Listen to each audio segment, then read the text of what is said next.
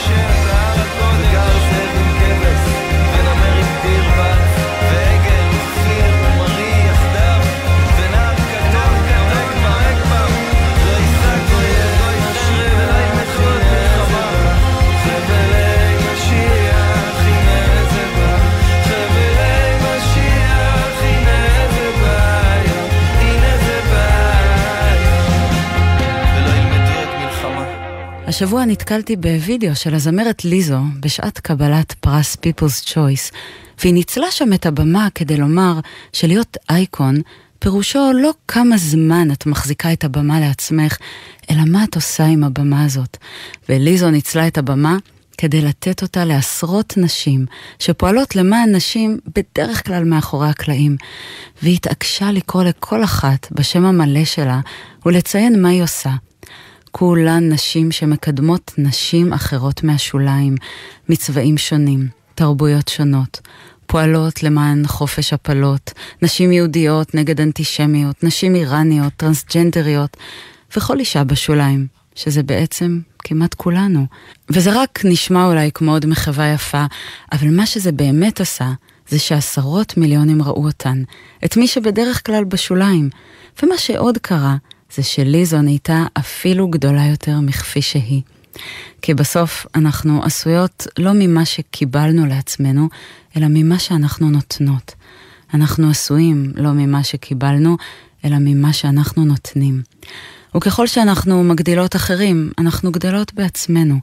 תחשבו על משפחה. כשאחד הבנים או אחת הבנות מצליחים או עושים משהו גדול, כל המשפחה גדלה מזה. כמה את גאה להיות אחות של, כמה אתה גאה להיות הבן של או אבא של. אפילו בת דוד של. עכשיו, משפחה זה הדבר שרובנו תמיד אומרים שהוא הכי חשוב בחיים. אנחנו עובדים קשה כל כך לשמור עליה, או לבנות לנו משפחה, ואפילו ליצור משפחת חברים שתתפקד כמו משפחה גרעינית.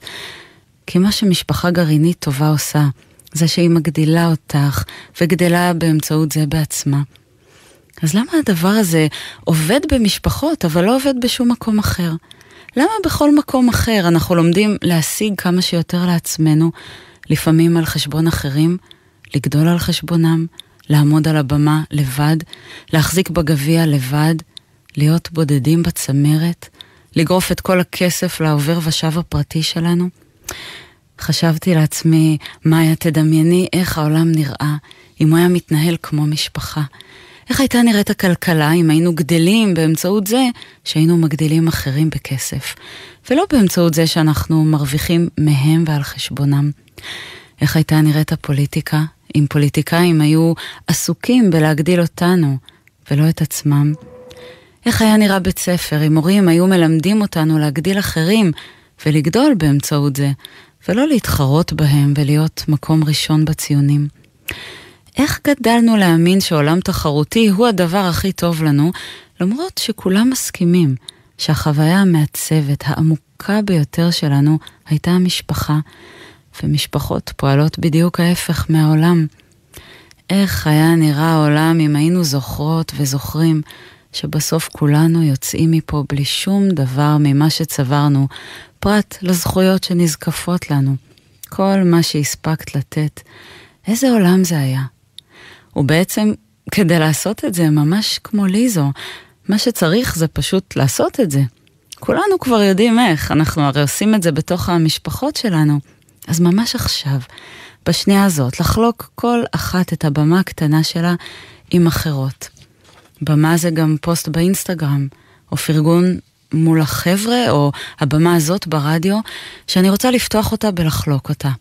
ואני מעלה עליה את עדה מלמד מקיבוץ כנרת, שכל חייה עובדת עם משפחות אתיופיות, עם אסירים, עם קיבוצים בראשית דרכם, תמיד מקדישה את עצמה לשוליים של החברה, ובקרוב תחגוג 90 שנה של עשייה. ולאחותי עדי הרץ שהקימה אתר מציל חיים, שלראשונה בעולם מקשר בין אנשים שחלו למרפאות אלטרנטיביות מעולות, שבאמת מרפאות ממחלות קשות. ולנאוה צוקרמן שהקימה את תיאטרון תמונה כדי שיהיה בית אמיתי ליוצרות וליוצרים מהשוליים הבועטים של התיאטרון. ולאורית מוסינזון, חברתי יזמית ההייטק הדגולה, שמתה צעירה מדי, אבל הספיקה בחיים קצרים להרים כל כך הרבה נשים, ולסייע לכל כך הרבה ילדות, ולימדה אותי מה זה בכלל אומר לחיות חיים של נתינה. אז אני עומדת פה עכשיו בקרבן, והנה גם ליזו.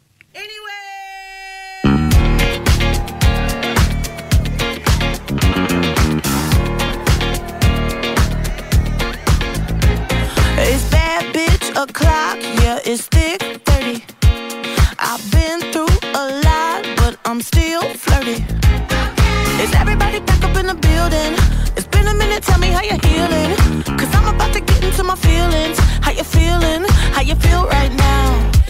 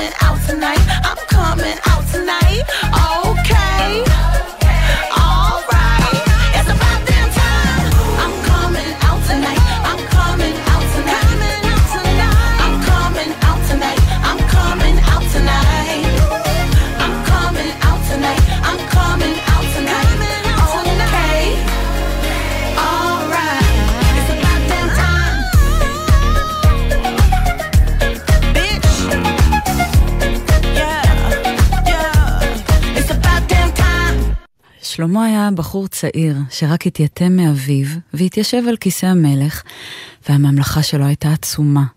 מנהר הפרת, שזה עיראק של היום, ועד סיני ועד הים התיכון, שטח ענקי. אבל שטח ענק עם המון נתינים לא הופך אותך להיות מלך. גם זה שהתחתנת עם בתו של המלך הכי חזק באזור, פרעה, לא הופך אותך למלך. ושלמה ידע את זה בעומק הלב. הוא ידע שהוא לא יודע איך עושה מלך.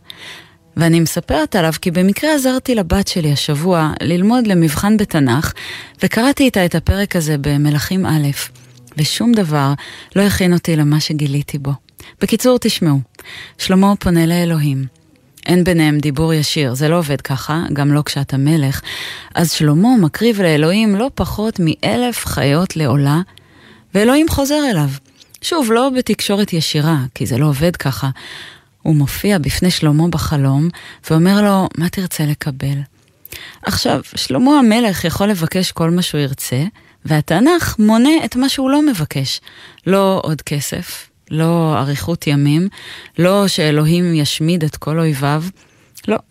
שלמה מבקש את אחת הבקשות הכי יפות שקראתי מעודי. הוא מבקש, וזה ציטוט, לב שומע, לשפוט את עמך, להבין בין טוב לרע. וזו בקשה כל כך מדהימה, שאפילו אלוהים מתפעם ממנה, ואומר לשלמה שלא רק שהוא יקבל את מה שביקש, אלא כבונוס הוא יקבל גם את כל מה שלא ביקש. כי הבקשה של האדם לקבל לב נוגעת ללב של אלוהים. שלמה מבין שאי אפשר לשפוט בין רע לטוב באמצעות הראש, המחשבה, אלא רק באמצעות הלב השומע. אבל למה הכוונה? איך הלב יכול לשמוע? או, מיד אז מגיע הסיפור המפורסם על משפט שלמה, שמראה לכולנו וגם לשלמה איך הלב ורק הלב שומע מה טוב ומה רע. תחשבו על זה, לכל אחת מהנשים יש סיפור שמסביר למה התינוק החי שייך לה. אבל סיפורים שייכים לראש, סיפורים לא קשורים ללב. אז שלמה מוציא את החרב, הוא מציע לחלק את התינוק לשניים. שתי הנשים שוכחות מיד את הסיפור מהראש, ועונות מהלב שלהן. אחת עונה מהלב השבור ורווי הקנאה והצער שלה, ואומרת, תחתוך, ככה לא יהיה גם לי וגם לה. הלב שלה לא מסוגל לעמוד בקנאה. והאישה השנייה עונה מהלב האימהי שלה, שגם יהפוך את העולם אם צריך, העיקר להציל את הילד, ואומרת, אל תחתוך, ואפילו אם תיקח אותו ממני. ואז הלב של שלמה שומע את הלבבות של שתי הנשים ויודע של מי התינוק. ויש לזה גם המשך. וישמעו כל ישראל את המשפט אשר שפט המלך, ויראו מפני המלך, כי ראו כחוכמת אלוהים בקרבו.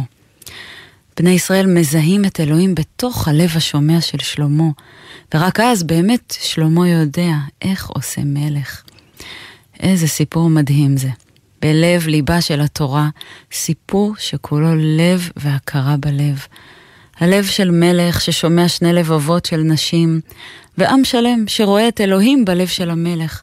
כל כך הרבה לב בסיפור אחד, וההבנה שאלוהים נמצא בלב ומתגלה מתוך הלב, לא בראש, לא בחוכמה הנלמדת, לא בפסוקים שאת משננת בעל פה, לא בתורת מוסר שלמדת, לא בתואר מהאוניברסיטה, בטח שלא בכסף, לא ביופי, לא בהצלחה. אלוהים נמצא בלבבות מסוג מסוים מאוד, בלבבות השומעים.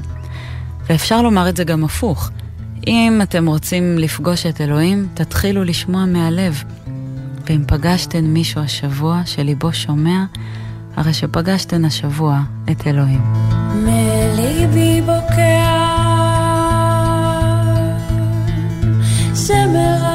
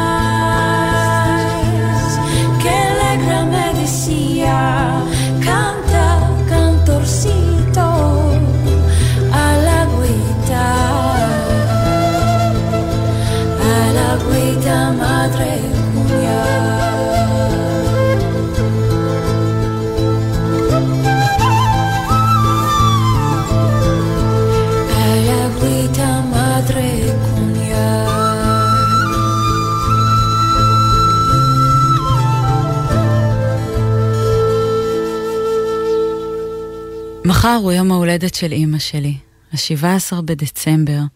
אימא שלי תמיד אומרת שמזל קשת זה המזל הכי טוב בעולם, הכי שמח והכי בר מזל. היא גאה שזה המזל שאליו נולדה. אימא שלי תהיה מחר בת 74. זה לא ייאמן. ובעוד חודש יש לה שוב יום הולדת, והיא תהיה עשר שנים מתה. גם את זה אנחנו סופרים, במקביל לספירה הרגילה. ובכל שנה אני מדליקה לה שני נרות זיכרון. אחד ביום ההולדת שלה בדצמבר, ואחד בינואר ביום הולדתה למוות. ואז אני מדליקה לה לאורך כל השנה נר ליד כל נר זיכרון אחר, של כל מת אחר. ואז אני שומעת את אימא שלי אומרת לי, מייקי, ממש הגזמת עם הנרות, לא צריך להשתגע, עוד יחשבו באמת שאני מתה. ואני אומרת לה, באמת השתגעתי, ובאמת את מתה, אימא. והיא אומרת לי, כן, אבל לא באמת באמת. ואני מבינה מה היא אומרת. כי המטה של אימא שלי הוא לא המטה הרגיל. היא מסוג המתות שממשיכות להתקיים. אנחנו מדברים עליה בבית בלשון הווה. אנחנו אומרים לילדות, סבתא אומרת שאת חייבת להיכנס להתרחץ עכשיו. סבתא אומרת שחייבים ללבוש מעיל היום. סבתא מה זה שמחה לנסוע איתנו ללונדון, וגם סבתא מוסרת שהיא גאה בך. לפעמים נאוה, החברה הטובה של אימא שלי, אומרת, תגידי, מה קורה עם אימא? המון זמן לא שמענו ממנה. היא בסדר? ואני אומרת לה, בטח שהיא בסדר, איך היא לא תהיה בסדר? ושתינו נשארות לשבת ליד השולחן, כשלידינו הכיסא הריק, ואנחנו לא בסדר. כי כשאימא מתה, הכל לא בסדר, ולא משנה כמה זמן עבר. את לומדת להסתדר. את מעמידה ארוחות, מכסה את כולם בשמיכות בחדרים, שותה משהו בריא בבוקר. את לומדת להשיג את מה שאת צריכה. להיות איכשהו אימא לילדותייך, בלי שום אימא מעלייך שתגיד לך איזו אימא את. את עובדת בחלל ריק. את שומעת את הקול של עצמך מהדהד וחוזר אלייך, את הגאווה בהן, את הפחדים של עצמך. את יודעת לעשות דברים שרק היא ידעה וששמחת שרק היא עושה אותם. אבל האיברים שלך תמיד קצת על הצד, תמיד לא במקום. אחותי אמרה פעם שהיא עדיין זוכרת איך זה מרגיש בגוף כשיש אימא, ושלפעמים היא עוצמת עיניים ומצליחה לשנייה שוב לחוש את זה. מין תחושה כזאת שכל האיברים במקומם, ואיזו רווחה פנימית זה עושה בגוף. אבל האמת היא שלא מרגישים את זה עד שלא מאבדים אימא. ומכיוון שאימא היא איבר שנמצא בכל הגוף שלך, כשהיא הולכת, כל האיברים זזים קצת מאיפה שהם אמורים להיות, ויותר הם לא חוזרים למקומות המדויקים. לא משנה כמה זמן עבר מאז, את חיה בגוף שלך, אבל את מרגישה שאת לצידו, כמו שהארוחות הן לצד הארוחות, החגים לצד החגים, ההצלחות שלך הן לצד ההצלחות, והחיים שלך הם לצד המשפט המפחיד הזה, לעולם לא תהיה לי אימא. השבוע התעוררתי מחלום, ובחלום חלמתי שאימא שלי מתה, ואני אומרת לעצמי, איך אני אעמוד בזה? איך זה קרה לי? איך איבדתי אותה? זה נורא. אבל כשהקצתי מהחלום הזה, חשבתי לעצמי, היי, אני בסיפור הזה כבר עשר שנים. כבר כתבתי לספר שירים שלם. עשיתי קורס תקשור. התרגלתי. איזה מזל שזה היה רק חלום. מסכנה מאיה שבחלום. האבל שלה היה נורא. אבל עכשיו שהתעוררתי זה כבר לא יהיה כזה שורף. רק שזה לא נכון. עשר שנים אחרי שאימא שלי מתה, חלמתי שהיא מתה, וכשהקצתי מהחלום, האבל שרף לי בדיוק אותו דבר. הנשמה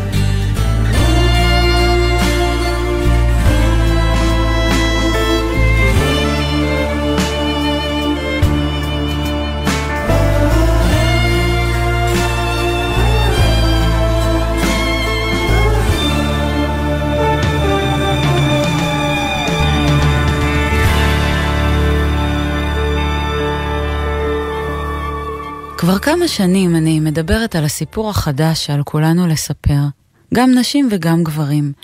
על כך שכל עוד נשים מוסללות למקצועות שוליים בחברה ולכסף הקטן, גברים מוסללים להיות עשירים וגיבורים, ושזה ממש לא מתאים לכולם כמובן. כמה גברים נרמסים תחת הדרישה להיות גיבורים, במלחמות או בעבודה, או סתם מול ג'וק בבית. וכמה נשים נרמסות תחת הדרישה להיות יפה, יפה, יפה, גם כשהן אולי לא עונות על מודל היופי האחד, אבל הן כן חכמות ונהדרות וטובות ומלאות בתושייה. כמה נשים הן בכלל גיבורות או מעולות בלעשות כסף, אבל לא יפות, אז כל זה לא נספר להן? מה כואב לך להיות גם גיבורה וגם יפה? כמה גברים מעולים בלטפל בילדים, בלחנך או בלהיות אחים סיעודיים, אבל הארנק שלהם לא מפוצץ כסף, אז זה לא נספר להם בגבריות. פעם באחד המפגשים שלי עם קהל נעמדה אישה וסיפרה בצער עמוק איך הבן המוכשר שלה עבר מהייטק לחינוך, ושזה גמר אותם במשפחה. על דברים כאלו אני מדברת. כבר כמה שנים אני רואה כמה הסיפור הזה אכזרי, לא משאיר הרבה פתחי מילוט. מתחיל איתנו מגיל ינקות, כשאנחנו קוראים סיפורים על נסיכות, נשים עדינות, שבריריות, חצי אבודות ביער, או על מלכה רעה, או זקנות מרושעות. זו בערך גלריית האפשרויות. ולבנים אפשרי להיות אביר מושיע, נסיך מושיע, מלך מושיע, או מכשף שמושיע. מה קורה אם אתה בחיים האמיתיים לא מצליח להושיע? וואלה, בדרך כלל, אנחנו הרי לא יכולים להציל אף אחד שהוא לא אנחנו. אבל איפה זה בסיפורי הילדים? ואיזה מין גבר אתה? לאחרונה סיפרו לי על ניסוי שעשו בבתי ספר. ביקשו מהילדים להדביק מדבקה בכל פעם שהם השתתפו בשיעור, בין אם הם ענו תשובה לשאלה שהמורה שאלה, או אם הם סתם התפרצו והפריעו. לבנים הצטברו המון המון מדבקות, בשעה שאצל הבנות היו מעט מאוד. הבנות ישבו בשקט. איך נראה העולם שלנו, שבו נשים מגיל חמש רגילות לשבת בשקט, ובנים רגילים שבנות יושבות בשקט ומאזינות? מה קורה כשמישהי מעיזה להשמיע קול, ואומרים לה שהיא חופרת, מנפחת את המוח? מה קורה כשהיא מעיזה לרצות להיות ראש הממשלה, או שרת ביטחון, או שרת הכלכלה, וואו, אנחנו כל כך לא רגילים, אפילו לשמוע את זה, וההרגלים בעוכרינו. לפעמים אני מספרת לאנשים ש-80% מעניי העולם הן נשים, שהעוני הוא אישה, והם שומטים את הלסת. 80% זה המון. אבל כשאני מנסה לדבר עם חברות שלי על כסף, הן אומרות לי, מאיה, אל תבאסי, פי, אני ראיתי כל כך הרבה גברים נפגשים, ותוך שנייה זורקים לאוויר מספרים. אבל אני מעולם לא שאלתי אף חברה שלי מה המחזור השנתי שלה. יש מצב שאם אני אשאל, היא תענה לי על המחזור החודשי שלה. בגלל זה אני אוהבת לומר לאנשים שאני משוררת למטרות רווח. כי זה נכון, כי זה מעלה בי חיוך, וכי אני רוצה לנפץ את תקרת הזכוכית של ההרגלים האלה.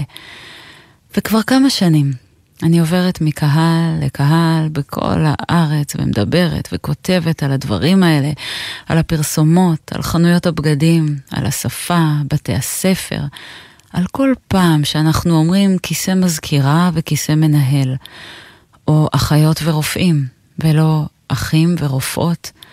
לפעמים זה כל כך סיזיפי ונראה כמעט אבוד.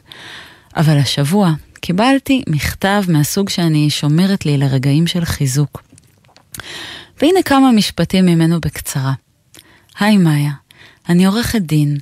בעולם שלי נשים בכירות ומוכשרות עוזבות למגזר הציבורי כדי להיות יותר עם המשפחה, וגברים נותרים לנהל משרדים ולהשתכר מכך יפה. גם לי צצו מחשבות של מה את צריכה את זה? אבל מה שהנחה אותי בסוף היה משפט שלך שהדהד לי בראש ובלב. הגיע הזמן לספר סיפור חדש. הרגשתי שלהיות אישה עם ילדה קטנה, שהיא שותפה במשרד, זה סיפור חדש, ורציתי לקחת בו חלק. ואז, בזמן המשא ומתן על המשכורת שלי, הוצעה לי משכורת נמוכה משל האחרים. פעם לא הייתי מעיזה לערער על זה בכלל. אני לא יכולה לתאר לך כמה זו הייתה כמעט חוויה חוץ גופית, מרוב שזה לא התאים לי. לעצמי של פעם, זאת שהייתה פשוט חשה אסירת תודה על עצם ההזדמנות והזכות להיות שותפה. כשבפגישה הבאה נאמר לי שאקבל שכר זהה, התרגשתי מאוד. פחות בגלל המשכורת המשופרת, ויותר מהתחושה ששיניתי משהו. אמנם משהו קטן, בעולם המצומצם שלי, אבל גם זה שינוי, שבירת תקרת זכוכית קטנה. תודה על השינוי הקטן שחוללת בחיים הפרטיים שלי.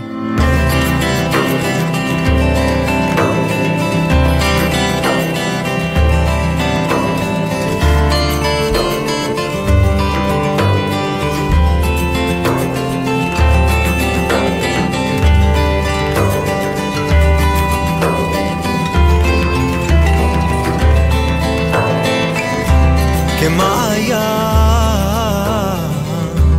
בלב מדבר.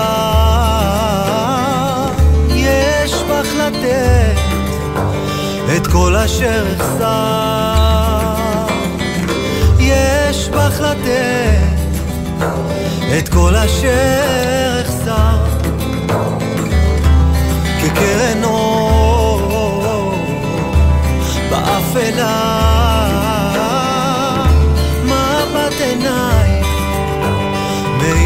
תפילה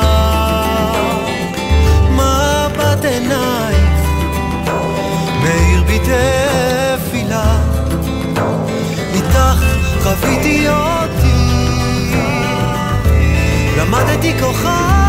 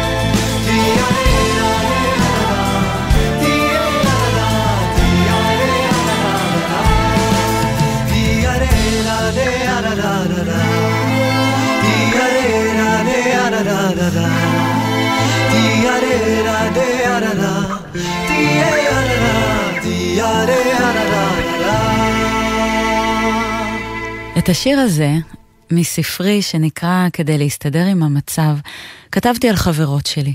אני מכירה פה כל אחת ואחת בשיר. כולן מצטיינות ניו אייג', אהובות עליי, מעצבנות. לפעמים אני מקנאה וקצת שונאת אותן. בעידן שבו להיות אישה פירושו להיות מוקפת מודלים בלתי אפשריים של יופי והצלחה וחיים טובים, וגם אין סיכוי להשיג את המודלים האלו. אז אני תמיד רוצה להיות החברות שלי האלו.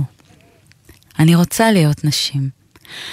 אני רוצה להיות נשים שיורדות למדבר, נענות לאיזו קריאה פנימית, נוסעות בפיתולים של יער אשתאול, מטפסות לכפר על צוק ביוון הטורקית, לוקחות פסק זמן בחושה בטרנסילבניה, צפות במעיינות חמים בנפאל. אני רוצה להיות נשים מחוברות, שמקבלות סימנים מהיקום, שאומרות, זה הגלגול האחרון שלי פה על הכוכב הזה, אני פה רק ליהנות. אני רוצה להיות נשים אורגניות שממלאות עלי כרוב, עלי גפן, לא עשות סרפד, מעלות לסטורי קולורבי מהגינה, שאומרות, גדי בונה לי בקתה מאדני רכבת. גדי מגלגל פיסטוק בבצק פילו. נו, את מכירה את השיגעונות של גדי, הכל הוא חייב לעשות לבד. וגם, כשאנחנו עושים אהבה, הנשמות שלנו מתאחדות. אני רוצה להיות נשים קוסמיות, שהן האלה הגדולה, הרוח הגדולה, שאומרות, ששש, הרחם שלי מדברת, שאומרות, יוני, שאומרות, אני עושה עיסוי יוני לרפא את הפצע הפתוח של הנשיות, שיולדות באורגזמה. אני רוצה להיות נשים זקופות שאומרות, אם יש משהו שאני מבינה בעיניים עצומות, זה המין הגברי. גולשות בסרי לנקה, יפה להן שיער אסוף, הן עושות איוואסקה. הן שמו כלום כסף על בית, כלום, אני אומרת לך, והוא שילש את עצמו תוך שנה.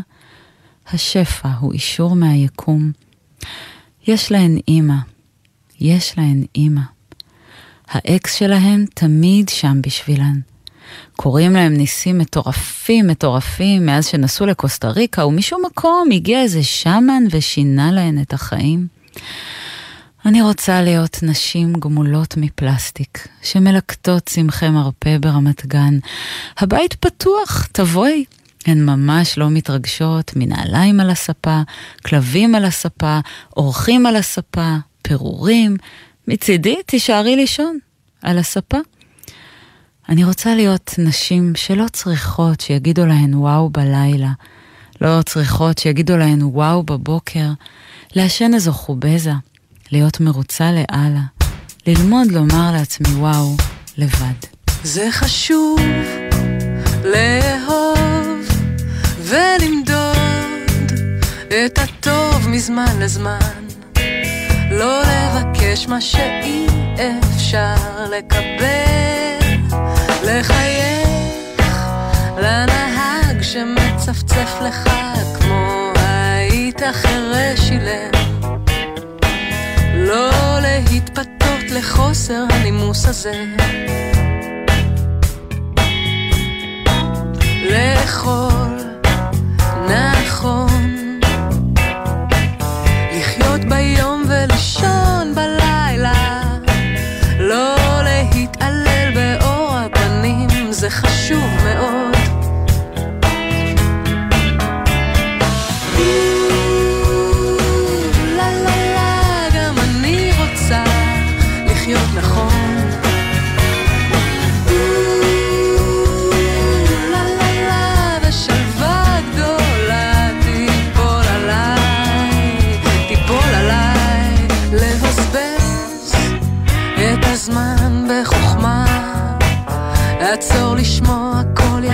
שמחפש אותך, מוטב לחיות בעבר מבתוך רגע מיותר. להקשיב לזולת, להתרכז ולנסות לסגור פרטים, כי קצת חמלה לא הרגה עוד אף אחד.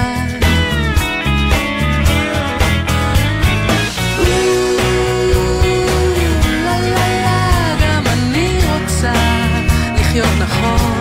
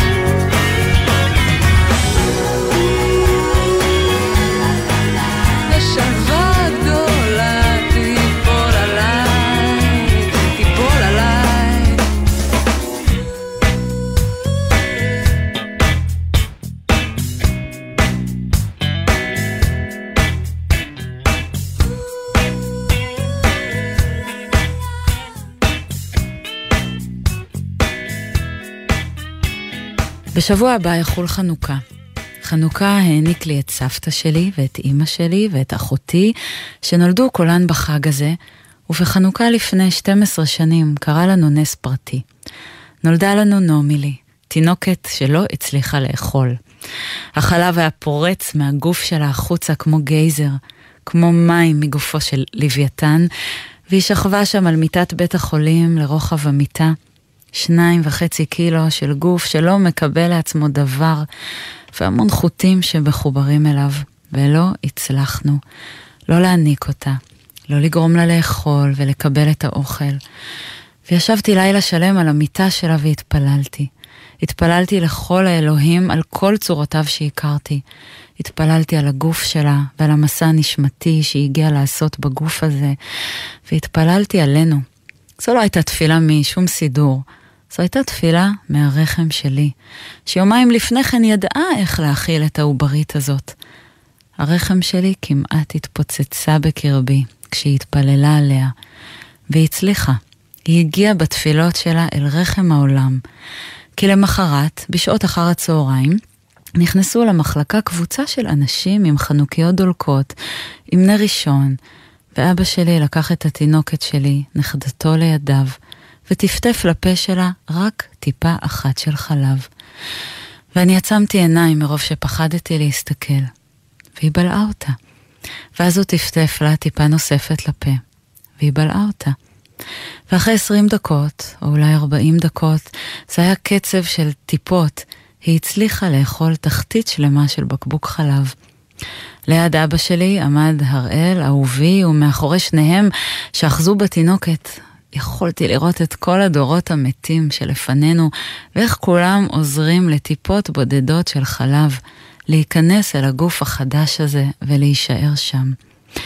וככל שהנרות התרבו בחנוכיה מיום ליום, התינוקת שלנו הצליחה לקבל לתוכה יותר ויותר טיפות חלב, עד שממש למדה לשתות אותן.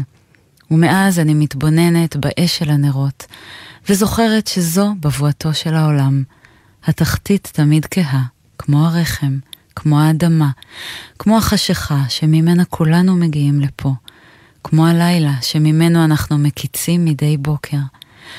והאמצע אדום, ויש בו דם, את דם הגוף החי, ואת דם המלחמה, ואת דם המחזור, וגם את דם התשוקה לחיות. ומעליו הצהוב שהוא כוחה של השמש להעניק חיים באמצעות חום, ומעליה הלבן, אור הבוקר, אור הסנוורים, האור של הנשמה שהוא חלק מהאור האלוהי, זה שכולנו עובדים פה קשה כל כך כדי להיות הוא. וזה גם הלבן של החלב, שאנחנו מטפטפים לתינוקות שלנו, שבוקעים מהרחם הכהה, עוברים בדם, רואים את האור הצהוב. ואני חושבת על אבא שלי ועל אהובי שטפטפו את הטיפות הלבנות לביתי, וכאילו הזכירו לה, זה העולם, אלו החיים, לכאן הגעת, זה המסע, זה המסע. עד שבתי הסכימה לקבל את הלבן ולהיזכר. אז אני מאחלת לכולנו חג חנוכה שמח, ושנזכור את האש שאנחנו, השחור בתחתית, האדום החי, הצהוב המחמם, ואור הנשמה. נדמה לי שכשמבינים שזו בבואתו של הכל, מקבלים באהבה את כל שכבות האש, האיש, האישה, ניסים וישועת השם לכולנו כהרף עין.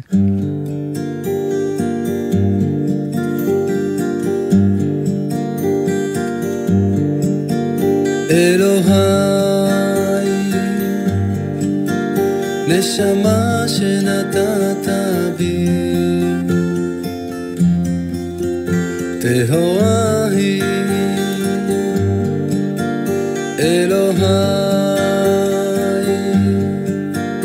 נשמה שנתת בי,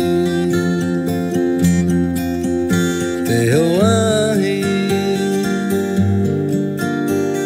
אתה בראת, אתה יצרת, אתה נפחת בי, ואתה משמרה בקרבי, ואתה עתיד לתלה ממני,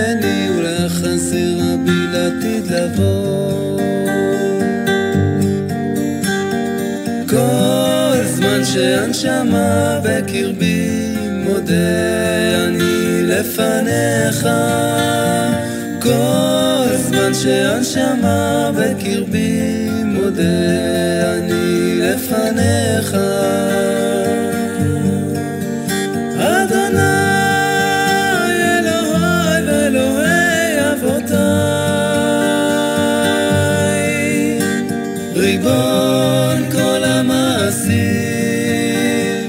אדון כל הנשמות, ריבון כל המעשים, אדון כל הנשמות. ובזה אני נפרדת מכם. ונגיד תודה לעומר נותקביץ' העורך, ועל הביצוע הטכני אור מטלון ומיכל כהן. שבת שלום, מאיה טבת דיין.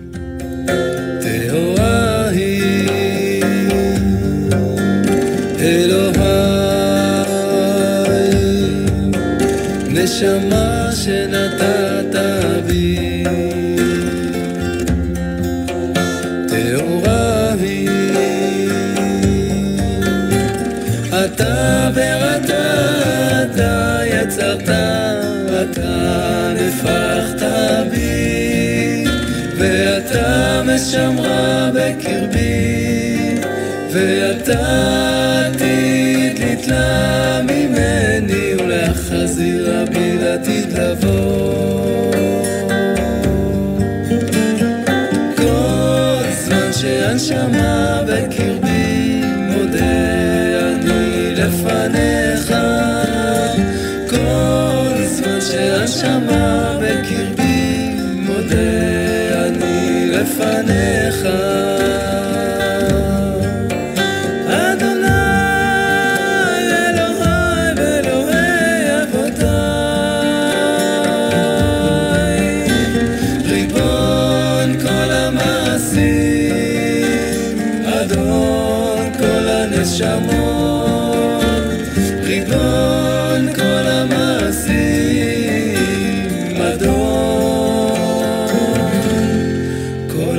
ריבון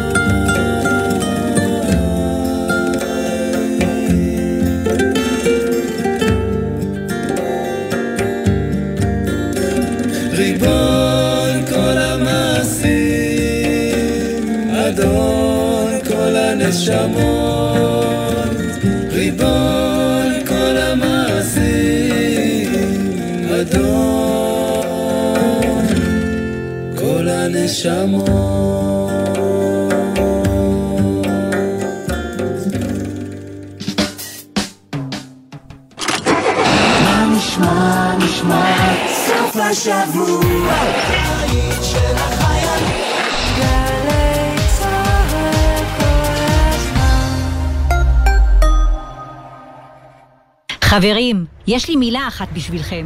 עוד. תנו לנו עוד.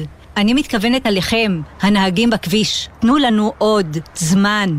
בקרבת מעברי חצייה, האטו. תנו לנו זכות קדימה ותשקיעו עוד קצת במאמץ להסתכל לנו בעיניים, ואז חכו עד שנסיים לחצות את הכביש. כ-50% מהולכי הרגל הנהרגים בתאונות דרכים הם אזרחים ותיקים. תנו להם עוד קצת זמן. אלה החיים שלהם. הרלב"ד, מחויבים לאנשים שבדרך.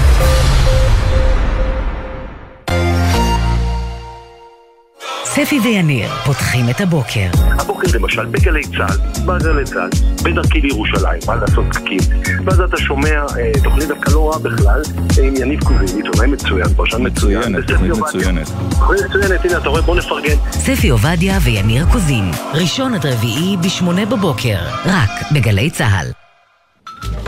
שמע, אביב, שמעתי את התוכנית היום, היה מעולה. איזה כיף, תודה. אבל את התוכנית של אתמול שמעת? שמעתי, גם זה היה נהדר. ושלשום שמעת? ולפני שבוע? ולפני שנה? לא רק יהיה בסדר, המון תוכניות מעולות. אתה יודע כמה חתימה פחמנית יש לכל תוכנית? קצת חבל לזרוק אותן אחרי שימוש אחד, לא? טוב, בטוח שעוד לא נכנסת לעוד גל"צ, ביישומון גל"צ גלגלצ. שם אפשר להאזין גם לכל תוכניות יהיה בסדר, וגם לכל התכנים של גל"צ מהיום ומפעם, מהעתיד עדיין לא, אבל עובדים על זה. גלי צה"ל גאה להציג עוד גל"צ, זירת התוכן האיכותית בישראל. חפשו את לשונית עוד גל"צ בעמוד הראשי של יישומון גל"צ גלגלצ ותוכלו ליהנות מקשת התכנים המלאה של שידורי גל"צ. חדשות, תרבות, מוסיקה, היסטוריה, תוכניות ארכיון, הופעות חיות, הסכתים ותכנים בלעדיים. היכנסו עכשיו לעוד גל"צ ביישומון גל"צ גלגלצ. מיד אחרי החדשות, ליאור פרידמן עם מאחורי הצלילים.